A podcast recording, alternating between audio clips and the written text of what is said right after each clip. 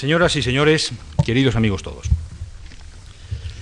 constituye para mí una gran satisfacción dar la bienvenida a esta tribuna de la Fundación Juan Marc al profesor Eduardo García de Enterría, que va a desarrollar un cursillo de cuatro lecciones bajo el rótulo general Revolución Francesa y Derecho. Las lecciones van a tener lugar los martes y jueves de esta semana y de la próxima, a las siete y media de la tarde, en esta misma sala. Y en sus conferencias, el profesor García de Enterría va a tratar diversos aspectos del derecho público y del derecho privado nacidos de la Revolución Francesa, que tan gran influencia han tenido, como todos ustedes saben, en el ordenamiento jurídico español. La autoridad académica y profesional de García de Enterría es verdaderamente excepcional. Nacido en el año 23 en Cantabria, ha sido letrado del Consejo de Estado, catedrático de Derecho Administrativo, primero en Valladolid y después en Madrid hasta su jubilación en el año 88. Es director de la Revista Española de Derecho Administrativo y de la Revista de Administración Pública, presidente de la Asociación Española para el Estudio del Derecho Europeo, presidente de la Escuela Libre de Derecho y Economía, abogado en ejercicio, fue juez durante ocho años del Tribunal Europeo de Derechos Humanos, es Premio Príncipe de Asturias de Ciencias Sociales, es académico de Jurisprudencia y Legislación, doctor honoris causa por la Sorbona y por otras universidades españolas y latinoamericanas, etcétera, etcétera. El impresionante currículum de García de Enterría se extiende en servicios, honores y distinciones como corresponde a uno de los más destacados ius publicistas españoles, no ya solo de la actualidad, sino también de todo el siglo que ahora concluye. Puedo, en efecto, indicar que la escuela del profesor García de Enterría nutre hoy tres cuartas partes de los catedráticos de Derecho Administrativo de las universidades españolas y que sus publicaciones, que se cuentan por muchas docenas, han constituido y siguen constituyendo doctrina de obligada consulta para los juristas españoles desde hace ya más de 30 años. Ante una figura tan relevante del foro y de la universidad como es el profesor García Enterría, no puedo sino expresarle la gratitud de la Fundación Juan Marc por las asistencias que generosamente nos ha prestado en el pasado y por esta nueva colaboración de dictar estas lecciones desde nuestra tribuna. Muchas gracias a él y muchas gracias también a todos ustedes por su presencia en esta sala. Muchas gracias.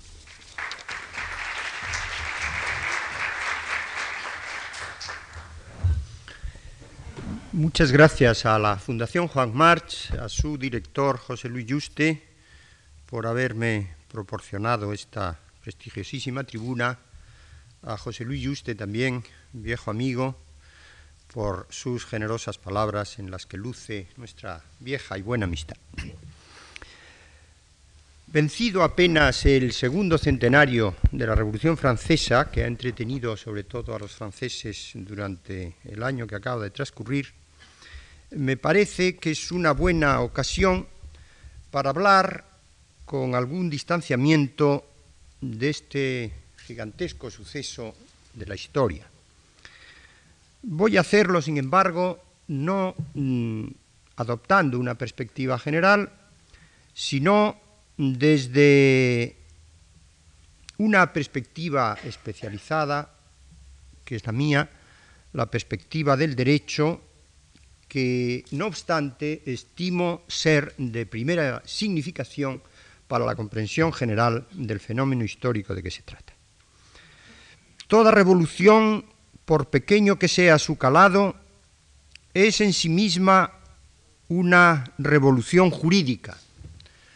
Lo es en cuanto supone desplazar a un grupo gobernante y el grupo que le sustituye intenta siempre, busca siempre otra legitimidad, justifica, intenta por consiguiente, pretende justificar el mando y la obediencia que a su juicio se le debe operación que es la operación jurídica entre todas. Pero la Revolución Francesa excede a todas las conocidas, hasta entonces, por supuesto, pero me permito decir, y lo podremos comprobar quizá en la última de las cuatro lecciones proyectadas, entre todas, excede a todas las revoluciones conocidas en profundidad en este aspecto de presentarse como una revolución jurídica general. pone en cuestión radicalmente toda la estructura política y social de la situación anterior e intenta, tras este corte radical, poner en marcha una dinámica absolutamente nueva que va a determinar un nuevo orden jurídico sobre el cual todavía 200 años después seguimos viviendo. Por ello, repito, sin precedentes será una revolución jurídica general que va a determinar todo un orden jurídico radicalmente nuevo, el llamado monumento jurídico de la revolución. Desde esta perspectiva, debo decir que la Revolución Francesa justifica el que en ella se signifique el nacimiento de una nueva época histórica. Antes de ella todo será ancien régime, antiguo régimen, término forjado en los calores mismos de los debates revolucionarios y desde entonces perennizado. Lo posterior va a pretender llamarse edad contemporánea, expresión curiosa según la cual el curso del tiempo no desplaza propiamente al pasado, sino que lo confirma y lo actualiza. Debo decir que la impresión de los juristas ante la revolución es justamente esta, esta expresión, edad contemporánea, frente a la que los historiadores tendrán tantas objeciones que formular, a los juristas nos parece perfectamente adecuada. La revolución alumbra de manera inmediata los tres grandes principios que presiden la totalidad de su acción, que son, por el orden de su formulación sucesiva, el principio de soberanía nacional, el de igualdad y el de libertad.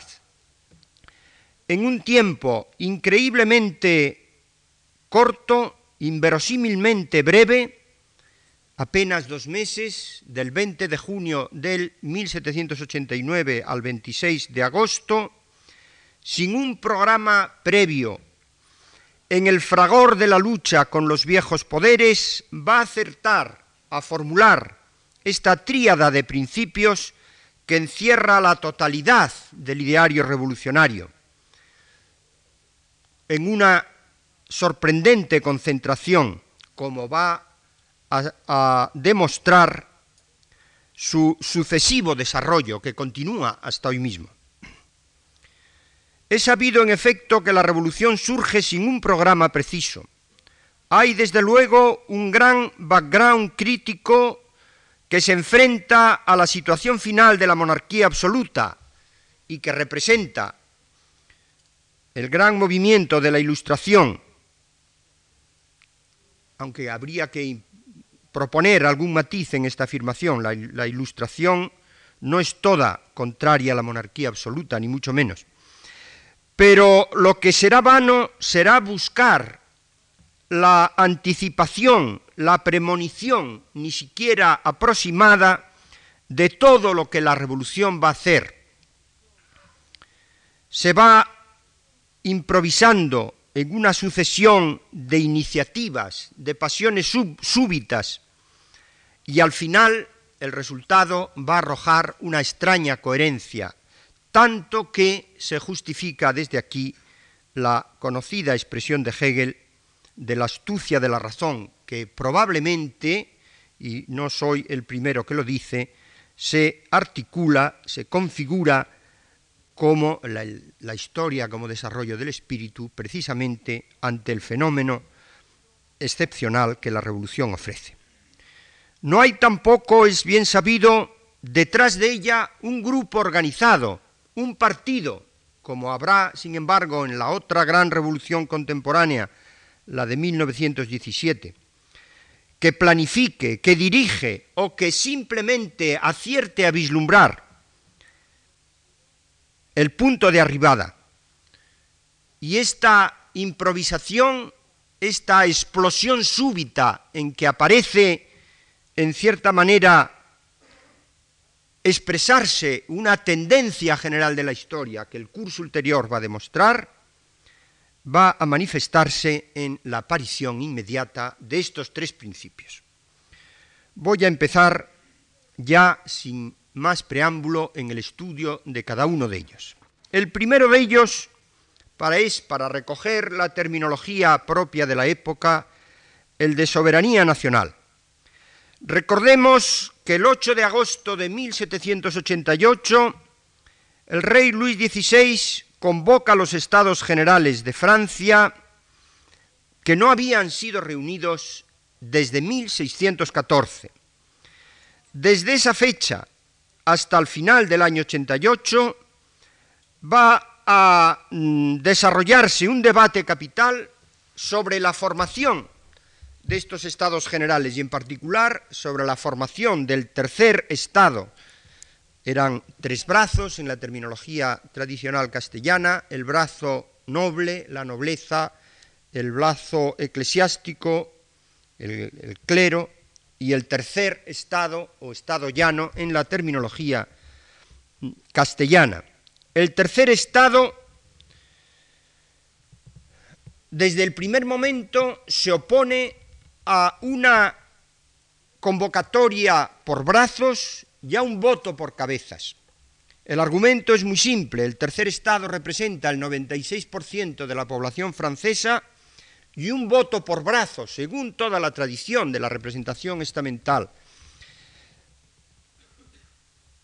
hubiese significado asignarle simplemente un tercio de los votos. El 27 de diciembre de 1988, a propuesta de Necker, el, el gran ministro suizo que preside estos primeros tiempos revolucionarios, el rey va a ofrecer una fórmula aparentemente ingeniosa, duplicar la representación del tercer Estado. Es decir, el tercer Estado tendrá tantos representantes como los otros dos juntos. Sobre esta base tienen lugar las elecciones de los diputados de los Estados Generales en febrero de 1789. El tercer Estado será un sistema de elección indirecta por grados sucesivos. El tercer Estado, concretamente a través de las parroquias rurales, en las ciudades por gremios o corporaciones industriales más un porcentaje para eh, la población no integrada en estas organizaciones, en París concretamente eh, es por barrios, y al final, tras, eh, en fin, una serie de incidencias que no interesan a nuestros efectos, aparecen 1.200 diputados, no llegan por unos 1.170, de los cuales corresponden 300 a cada uno de los dos brazos privilegiados, el clero y la nobleza, y 600 al tercer estado. Cada uno de estos diputados va acompañado de sus correspondientes memoriales de agravios de sus representados, los llamados cahiers de doléance, que son para ellos estrictamente vinculantes. Pues bien, sobre esta base, el día 3 de mayo se da posesión uno por uno a todos los diputados. Hay un pequeño discurso del rey, un largo discurso de tres horas de Necker y se remite la inauguración solemne al día siguiente, el 4 de mayo, la apertura solemne con una misa, con una procesión, donde ya el tercer estado es situado en lugar secundario por relación a la, corte que rodea al rey y a las preeminencias que acompañan a los representantes de los otros dos brazos. A partir del 4 de mayo se ordena que los brazos o los estados se reúnan por separado para verificación de los poderes de cada uno de los diputados. El tercer estado desde el comienzo se niega a esta reunión separada y pide una reunión conjunta de los tres brazos. Defiende, por consiguiente, el voto por cabezas. Hay ahí esta, esta, petición no es atendida, siguen unas semanas de pugnas y de desorden. Finalmente, el 10 de junio, el tercer Estado invita a los otros dos a que se reúna con él por entender que es él el verdadero representante de la nación Algún clérigo sigue esta invitación, no el alto clero y no todavía la nobleza. Finalmente, el 17 de junio, bajo una proposición de Sieyès, hombre clave en todo este movimiento, como inmediatamente diremos, el tercer estado decide cambiarse su nombre y designarse a partir de ese momento como Asamblea Nacional. A esto hay un nuevo acceso de clérigos, no de todos.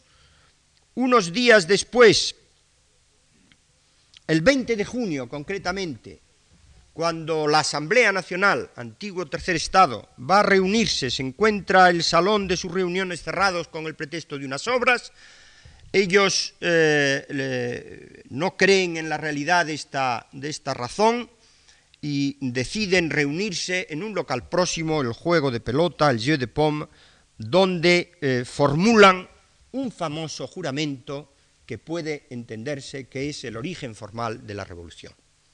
Este juramento es juramento solemne, de no separarse jamás y de reunirse en cualquier sitio en que las circunstancias lo exijan, hasta que la constitución del reino sea establecida y afirmada sobre fundamentos sólidos. Ante esta actitud, que es la primera actitud de rebeldía, podemos decir, y de autoafirmación, de titularidad de un poder propio, el 24, esto fue el día 20 de junio, cuatro días después prácticamente se les incorpora la totalidad del clero y el día 25 una buena parte de los nobles, llevando en su cabeza nada menos que el duque de Orleans, de la Casa Real, heredero de un hermano de Luis XIV, padre de quien luego iba a ser Luis Felipe de Borbón, rey de Francia a partir de 1830. El rey ha desautorizado de manera formal este, este, esta pretensión del tercer Estado de erigirse en centro de la representación nacional y de imponer el voto por cabezas. Hay un discurso ante el propio tercer Estado del 23 de junio en el que les intima a la disolución como tal supuesta Asamblea Nacional, a respetar la Constitución, las leyes fundamentales de la monarquía francesa tradicionales y a seguir deliberando como brazo separado. Frente a esto, frente a esta intimación, el día 23 de junio, eh, nada más el rey desaparece, se afirma en palabras que van a ser históricas, uno de los diputados, Ballí, dirá, una nación reunida no puede recibir órdenes. Y Mirabeau, en palabras muchas veces también repetidas, estamos aquí por la voluntad del pueblo y no saldremos de aquí más que por la fuerza de las bayonetas, declarándose seguidamente la inviolabilidad de los miembros de la Asamblea Nacional. El día 27 de junio el rey cede, la monarquía absoluta ha acabado ese día, y ordena a todos los brazos que se incorporen a la reunión conjunta aceptando incluso la designación de Asamblea Nacional. La fuente ideológica de estos sucesos está perfectamente identificada. Es, está representada por el famoso folleto, no llega a la categoría de libro, son apenas 30 páginas de libro de Sieyès, que es el tercer estado. Sieyès, el abate Sieyès, es clérigo, pero sin embargo ha tenido toda la mm, deliberación, toda la intención de hacerse elegir diputado por el tercer Estado, donde está en la Asamblea Nacional, aunque se incorpora tardíamente. En este famoso documento ideológico, si ella afirma que el tercer Estado no es nada, pero que debe de serlo todo. Él parte de las doctrinas rusonianas y en general del pacto social, la asociación política es obra de un pacto, el poder surge de este pacto y eh, únicamente la nación como titular del poder, inmediatamente voy a decir lo que se entiende por nación, es la que puede ejercer, la que puede titularizar la totalidad del poder público. La significación capital de este principio, que queda establecido virtualmente ante la derrota del rey, es de primera importancia, corta de un tajo, la base misma del antiguo régimen. En el antiguo régimen todo el poder venía del rey, de Dios directamente al rey, el rey hace las leyes y a su vez las dispensa, aprueba los rescriptos y los privilegios, declara la guerra, hace la paz, firma los, tratados, en estos tratados con toda normalidad se pueden desmembrar partes del reino, pueden incluso cambiar el mismo orden dinástico, todas las autoridades entienden que actúan en su nombre y como comisionados suyos, los jueces en su nombre dictan las sentencias, pero el propio rey puede o abocar para sí el conocimiento de cualquier proceso o rescindir incluso sentencias firmes o predeterminar el contenido de sentencias mediante las famosas lettres de cachet o eh, cartas privilegiadas. El propio rey no está vinculado por el ordenamiento que él crea, legibus solutus est, lo cual subraya el carácter instrumental de estas leyes. Todo esto queda liquidado de un solo golpe. Lo que los textos revolucionarios llaman nación no es lo que luego va a reelaborar bajo este nombre la ideología romántica. Esto es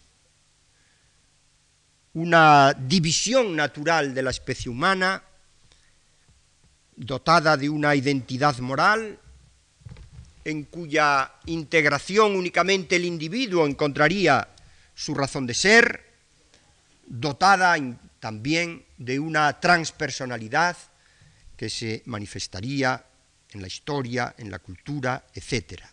No tiene absolutamente nada que ver. Estamos en 1789 y el romanticismo está por venir. Lo que es nación, Sieyès en su libro lo dice categóricamente, el conjunto de los ciudadanos unidos bajo una ley común. El primer diccionario de la Academia Francesa de 1694 lo define en términos que son los que están utilizando los revolucionarios.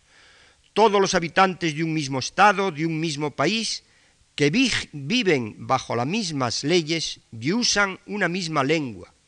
La enciclopedia todavía en 1765 decía, nación es una palabra colectiva de la que se hace uso para expresar una cantidad considerable de pueblo que habita un país de cierta extensión, localizado en ciertos límites, que obedece al mismo gobierno. En el Diccionario Español de Autoridades de 1732 se recoge una, una significación idéntica, colección de los habitadores de alguna provincia, país o reino, y cita, autoriza este concepto con una cita de Fray Luis de Granada.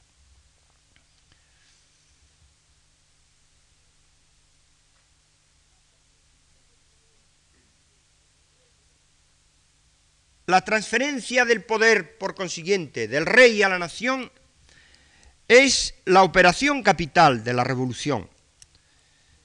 Transfiere el centro del poder, la totalidad del poder, desde un rey que lo ostentaba por derecho divino a una asamblea representativa única que asume la plenitud de los poderes.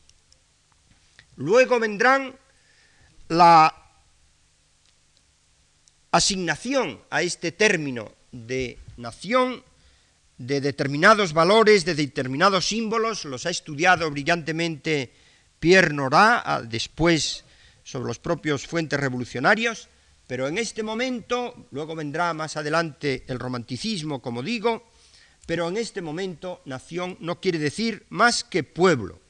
La expresión soberanía se toma desde el instrumentario jurídico de la monarquía para expresar que es el poder supremo el que no reconoce superior según el concepto tradicional.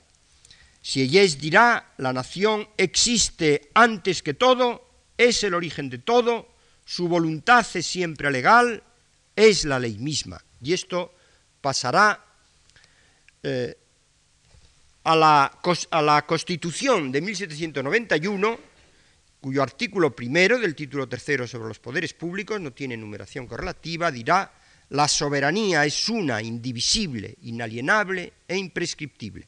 Pertenece a la nación. Ninguna sección del pueblo ni ningún individuo pueden atribuirse su ejercicio. Surge, empieza aquí ahora el problema de la representación de ese poder de la nación. Problema que durará 100 años en la historia francesa y al que nos referiremos el problema de la representación política en alguna de las lecciones posteriores. Soberanía nacional quiere decir, por de pronto, poder constituyente. En el juramento del juego de la pelota hemos visto que juran no disolverse hasta haber dado una constitución a la nación.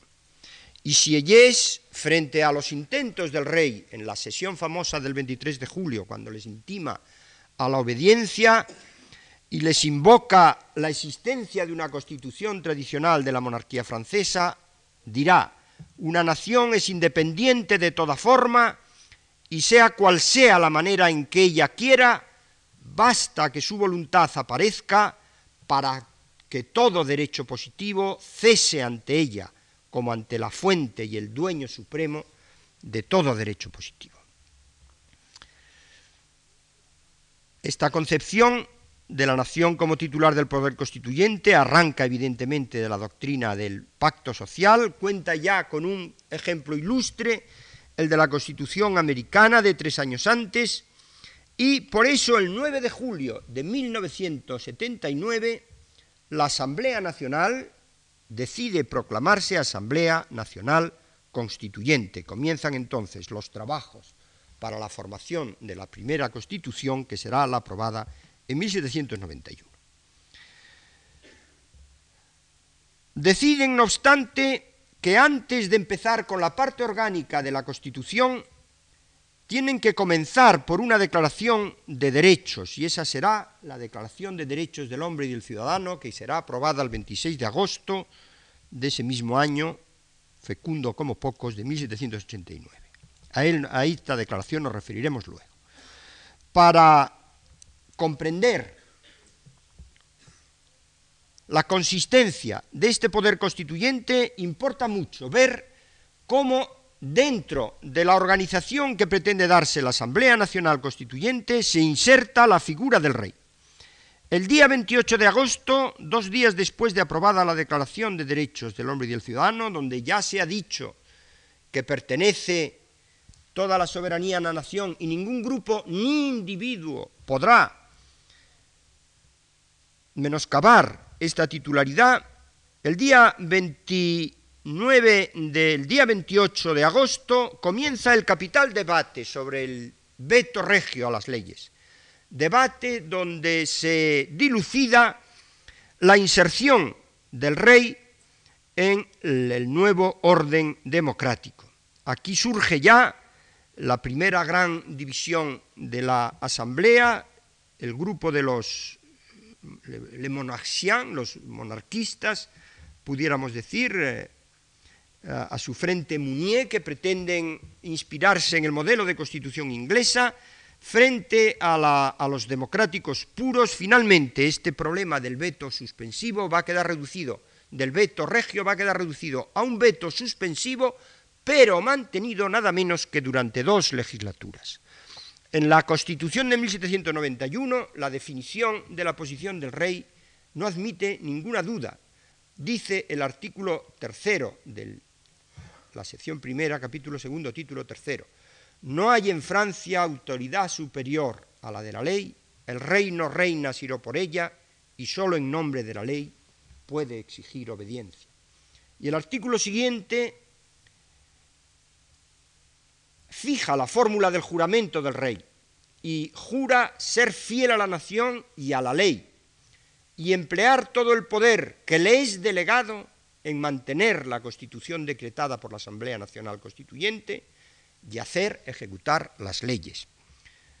el sometimiento, por consiguiente, de la monarquía al orden democrático íntegro no admite ninguna duda. Sin embargo, este problema de la posición del rey va a ser enormemente conflictivo.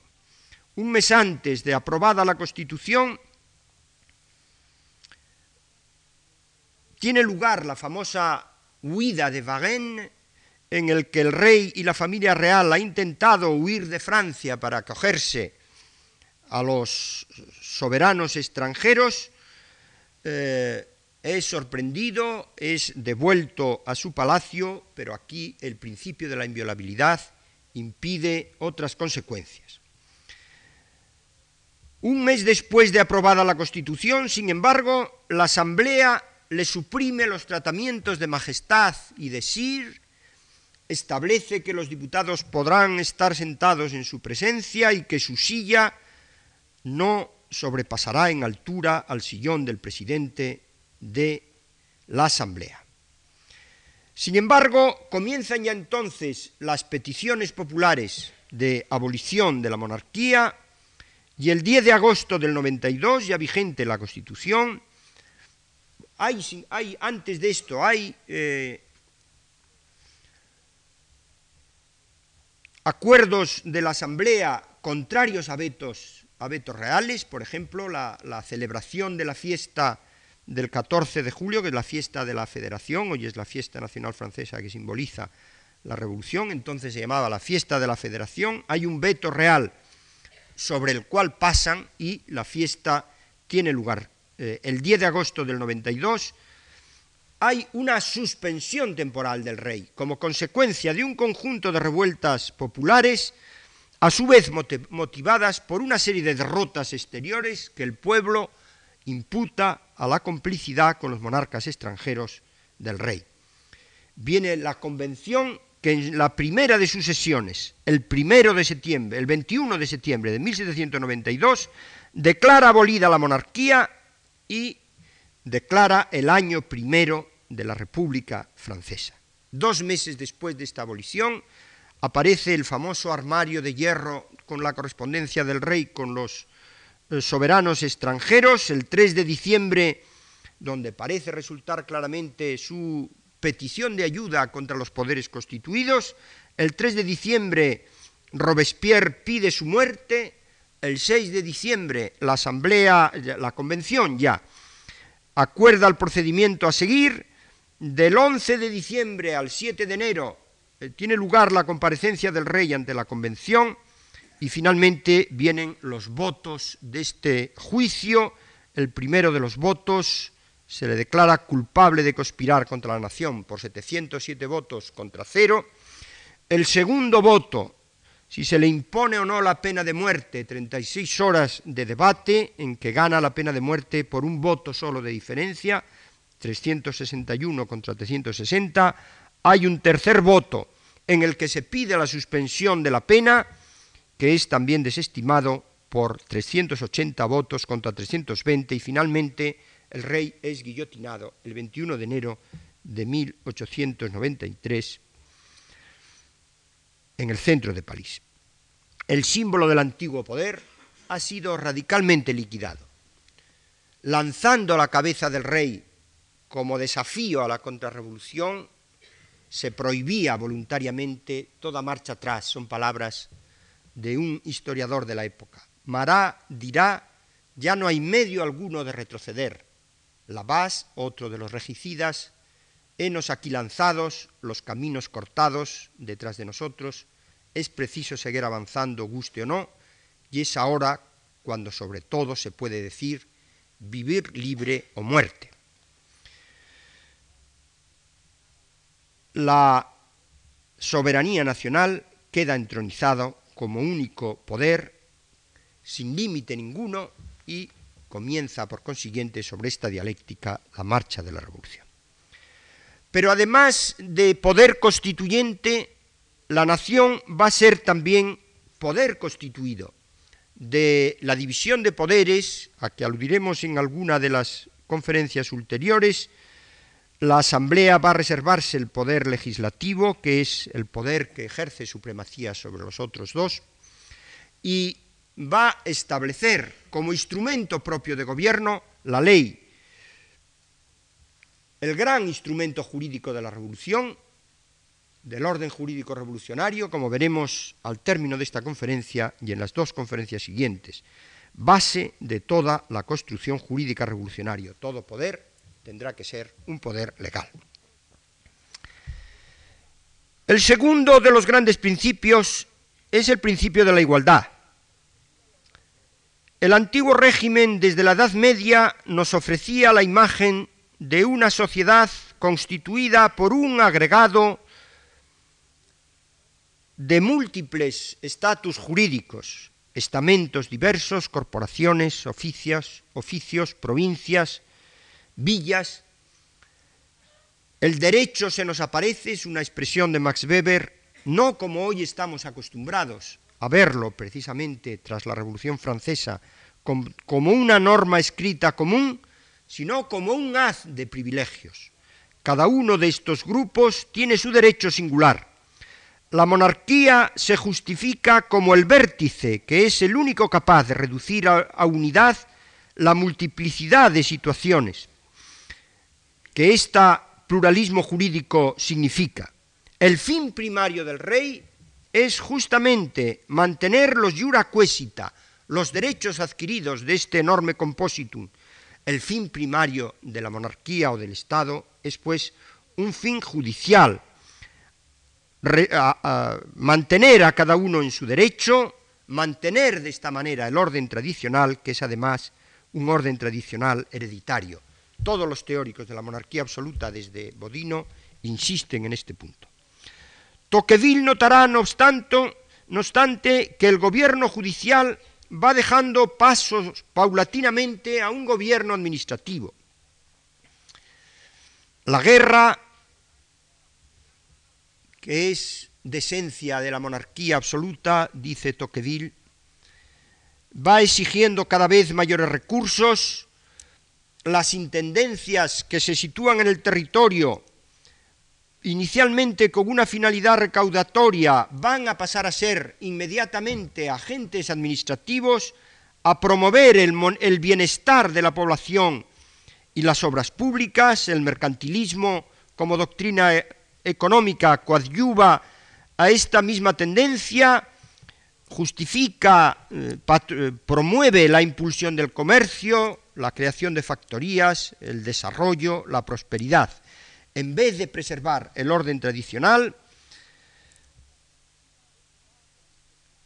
la administración, la monarquía, va a intentar, más bien, convirtiéndose en administración esencialmente, una transformación de esta sociedad. Francia, dice Tocqueville, es el país más avanzado en toda Europa en este proceso de administrativización que confluye en una centralización, la cual a su vez postula una igualación de condiciones. Este par de conceptos, centralización, igualdad, es capital para comprender la interpretación de Tocqueville Tocqueville afirma que a fines del 18 la igualación es ya un hecho prácticamente general en Francia, sobre el cual sobrenadan apenas una serie de restos de privilegios y de desigualdades que resultan especialmente odiosas precisamente porque no tienen función positiva alguna. Tocqueville dice, estoy refiriéndome a su gran libro El antiguo régimen y la revolución, los nobles franceses conservaron los privilegios que producen dinero y abandonaron los que otorgan poder. Conservaron así de la desigualdad la que hiere y no la que sirve. Molestaban y, empobrecían el pueblo y no le gobernaban. Parecían en medio de él como extranjeros favorecidos por el príncipe, más que como guías o jefes. No teniendo nada que dar, no se atraían los corazones por la esperanza no pudiendo tomarles dinero más que en una cierta medida fijada invariablemente de manera anticipada, hacían nacer el odio y no excitaban el temor. Cuando se ha abandonado la realidad del poder, es jugar un juego peligroso, querer mantener las apariencias. para Tocqueville es justamente la tensión entre la igualdad y los privilegios la que va a explicar, donde va a surgir el fenómeno mismo de la revolución. Es un hecho que la mayor parte de los cahiers de doléances, sobre todo del tercer estado, propugnan la desaparición de todo este mundo de los privilegios que es un resto de la antigua sociedad. Pero va a ocurrir un suceso insólito que va a permitir la el tronchado radical de estos privilegios en una sola noche, la famosa noche de 4 de agosto de 1789. Ha ocurrido que aquel verano del 89 fue un verano de malas cosechas y en julio ha comenzado lo que se llama en la historiografía revolucionaria la Grand Peur, el gran miedo. Los campesinos incendian las cosechas, matan a los recaudadores de los derechos feudales, incendian los castillos de los nobles, y el 3 de agosto esta inquietud de la Gran Per llega a la Asamblea que acuerdan que sea tratado al día siguiente. El día siguiente, 4 de agosto, no empieza el debate sobre el tema hasta la noche. Y empiezan, inician la sesión dos nobles, el vizconde de Noalles y el duque de Guillón. Sorprendentemente los dos van a proponer suprimir algunos de los derechos feudales y declarar rescatables económicamente todos los demás. El duque inicia concretamente la ebriedad de las renuncias, él parece ser que tenía enormes privilegios, enormemente lucrativos, eh, dominicales de origen feudal, y a esto a esta posición del duque de Guillón va a seguir un arrebato, una embriaguez en las que noble tras noble van pasando a la tribuna para afirmar su renuncia a sus derechos. A las once de la noche el presidente, el famoso Le Chapelier, muy hábilmente pregunta, invita a pronunciarse sobre el tema al clero, los obispos suben a la tribuna, continúan las renuncias, siguen a continuación las provincias, las ciudades, las villas, un frenesí de generosidad ha invadido la Cámara y se propone la abolición general de todos los privilegios y el establecimiento de un derecho común de todos los franceses.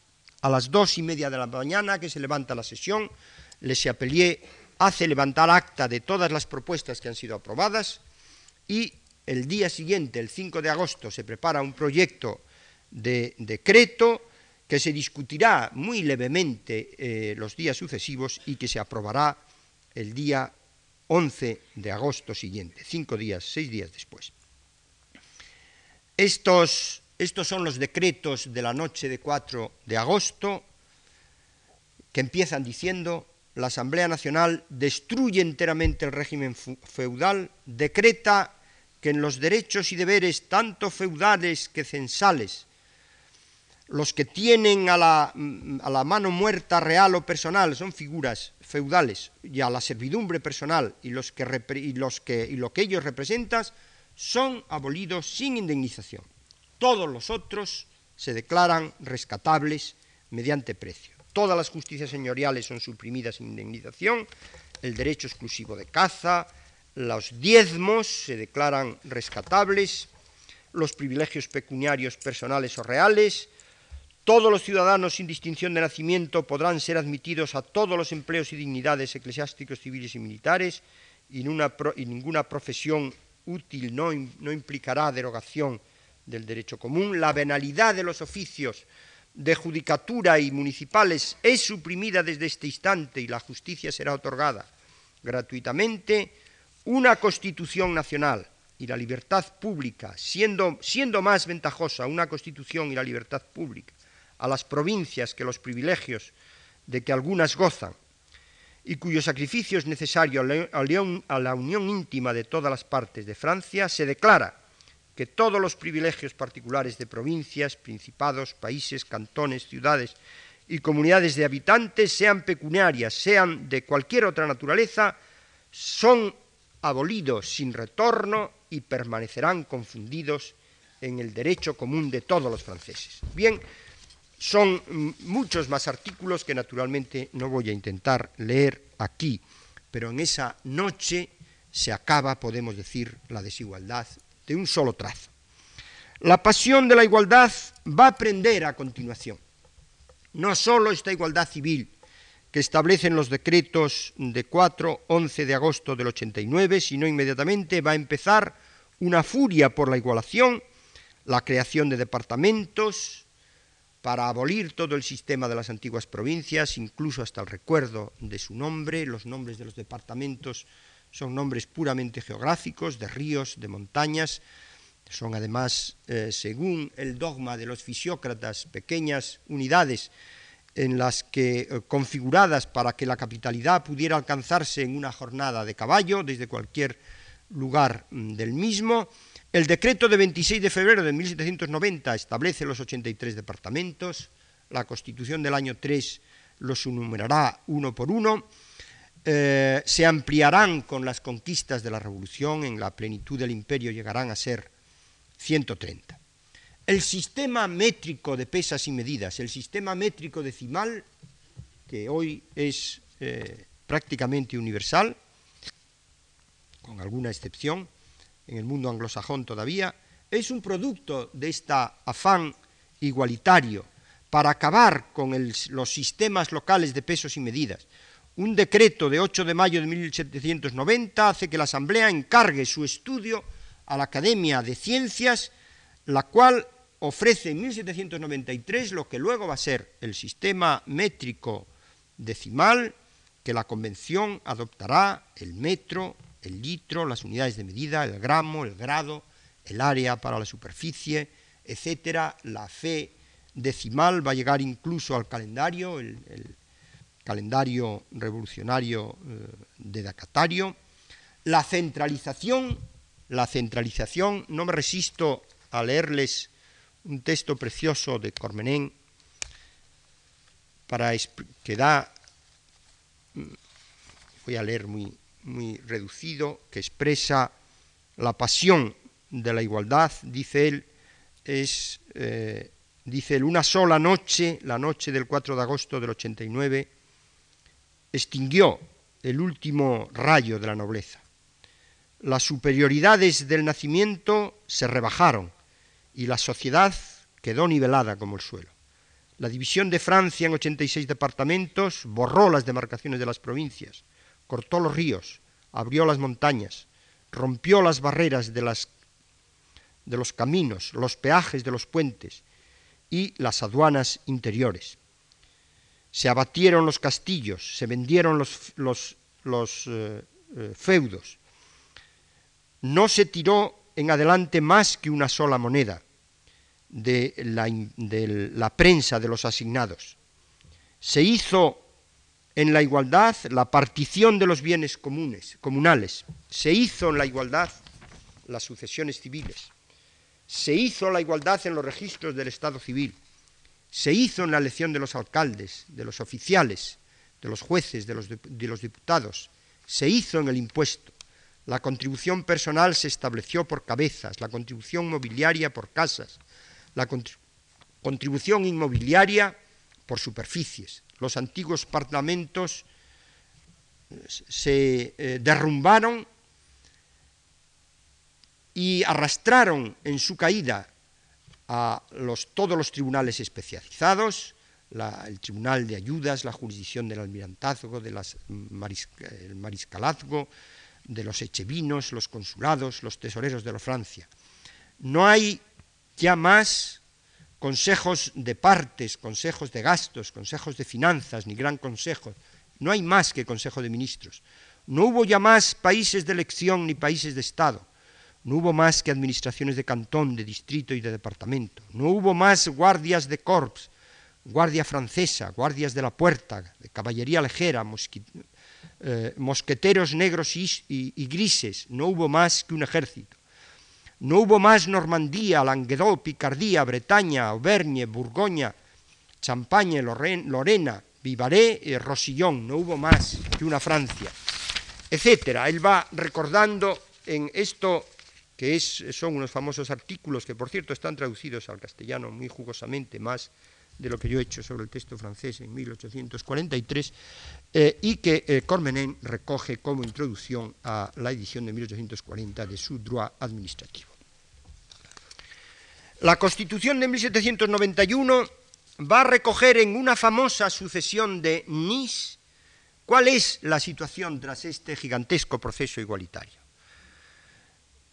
La Asamblea Nacional dice en su preámbulo, queriendo establecer la Constitución francesa sobre los principios que viene de reconocer y de declarar, es la Declaración de Derechos, abole irrevocablemente las instituciones que querían la libertad y la igualdad de los derechos.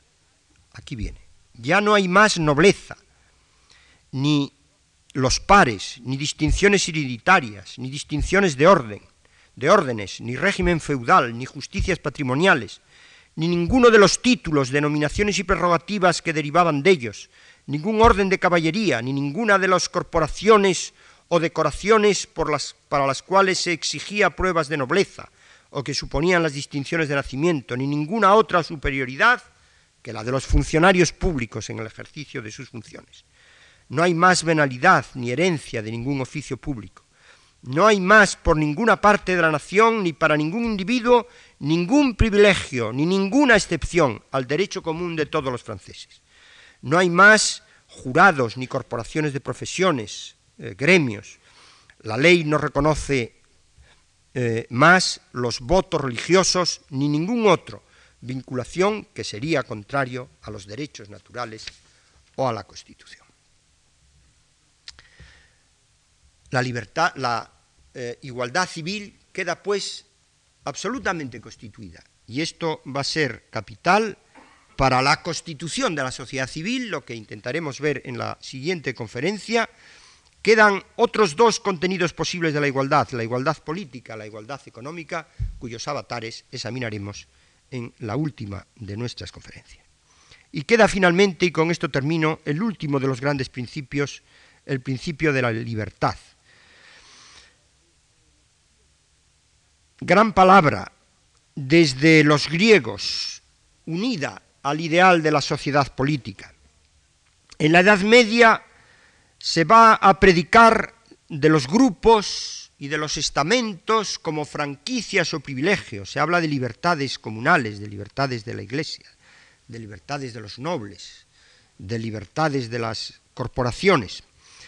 Solo en la Edad Moderna comenzará a hablarse de la libertad referida al individuo. Confluyen aquí muchas corrientes, desde la llamada segunda escolástica, que es la escolástica española moderna, por cierto, cuya reivindicación eh, actual es visible. Me remito, por ejemplo, a un número de los cuaderni fiorentini sobre historia del pensamiento jurídico dedicado a ella. La reforma y, sobre todo, con su exigencia de reconocimiento de la libertad de conciencia y de cultos, lo que dará finalmente su plasmación política al pensamiento de la libertad política como una libertad individual, eh, el pacto social se hace enajenando ciertas porciones de esta libertad natural, pero manteniendo ciertas libertades sustanciales cuya conservación va a ser el fin del cuerpo político. Toda la filosofía ilustrada trabaja sistemáticamente sobre esta línea la fisiocracia y los economistas ingleses van a alumbrar otra libertad nueva, la libertad económica, todas estas libertades se enraizan en la naturaleza del hombre, son de derecho natural. No, naturalmente, me corresponde seguir la historia del concepto, me bastará decir que las dos grandes revoluciones del siglo XVIII, la Revolución Americana y la Revolución Francesa, son las que van a intentar la generalización, la plasmación de esta idea en los grandes instrumentos constitucionales y su intento de convertirla en una idea jurídica perfectamente operativa. Ya dije antes que la revolución, eh, la asamblea decide después del 9 de julio del 1789, cuando se declara la asamblea constituyente, decide comenzar por una declaración de derechos. En mes y medio el 11 de julio se presenta el primero de los proyectos, hay mm, más proyectos anteriores, muchos eh, incluso en los cahiers de Doleans, mm, el libro de Rialsa que inmediatamente haré referencia ha localizado pues eh, cerca de 60, pero el primero de los proyectos de declaración es de uno de 11 de julio que presenta Lafayette, el general que ha participado en, la independencia americana, por cierto, que con eh, colaboración de Jefferson, uno de los grandes padres de los framers de la Constitución americana, que es a la sazón embajador de los Estados Unidos en Francia. Hay una serie de proyectos que se entrecruzan y finalmente el 26 de agosto de 1789 se aprueba el famoso documento Declaración de los Derechos del Hombre y del Ciudadano, documento emblemático de la Revolución, uno de los grandes documentos de la historia de la humanidad. En 17 artículos, en una página, página y media por una sola en este formato que aquí tengo, en, menos de mil palabras, se expresa una de las grandes concepciones que va a movilizar a las sociedades contemporáneas y cuya virtualidad no está ni mucho menos caduca.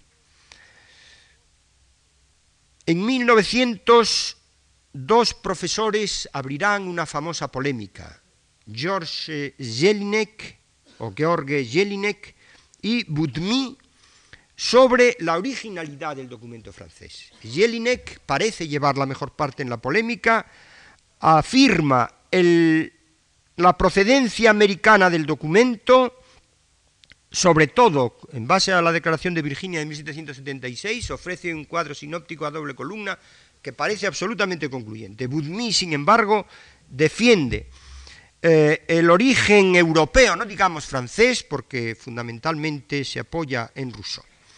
La polémica parece aparentemente haber sido eh, ganada por el autor alemán, pero recientemente en uno de los excelentes libros que están apareciendo con ocasión del Bicentenario, el, el de Stéphane Rials, sobre la Declaración de Derechos del Hombre y del Ciudadano, eh, reinterpreta la polémica en condiciones que me parecen difícilmente rebatibles. Primero, afirma la procedencia común de las dos declaraciones americana o de las dos mm, fuentes de declaraciones, la americana y la francesa, en Locke y en el loquenismo.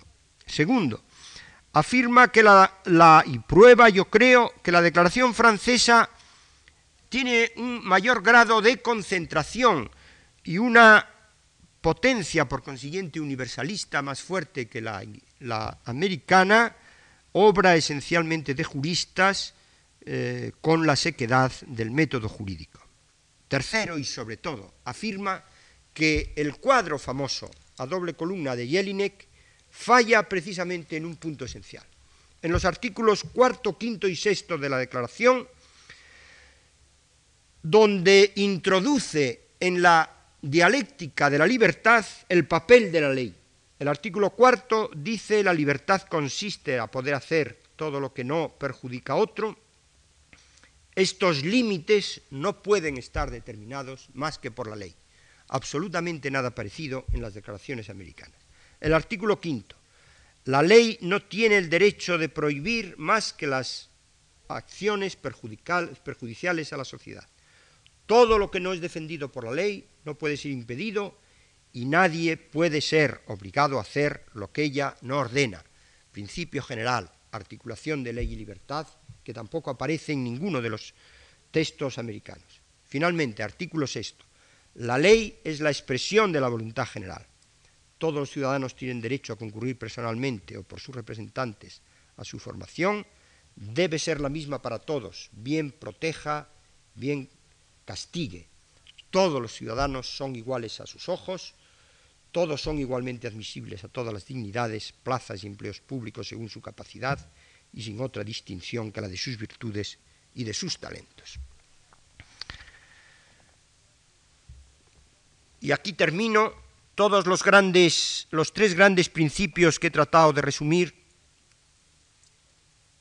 y más el conjunto de los tres suponen una ruptura total del orden establecido y van a ser en adelante los tres ejes sobre los que va a marchar no solo la revolución, sino prácticamente toda la historia occidental. La entelequia política no ha salido, podemos decir, quizá con la sola excepción de los irracionalismos fascistas, no con la excepción del marxismo. Esa no es una excepción, es una perversión, yo creo, de algunos principios revolucionarios, pero no es un irracionalismo, es por el contrario un hiperracionalismo, van a derivar de esta línea hasta hoy mismo. En el orden jurídico, sobre estos tres principios se va a construir el monumento jurídico de la revolución. El ideal del derecho revolucionario se va a articular, como intentaremos precisar en las lecciones siguientes, justamente sobre los tres principios que hoy hemos estudiado. Existen unos derechos naturales del hombre, es la base de todo. Segundo, la pretensión de esos derechos es la de convertirse en derechos positivos, operativos, jurídicamente garantizados.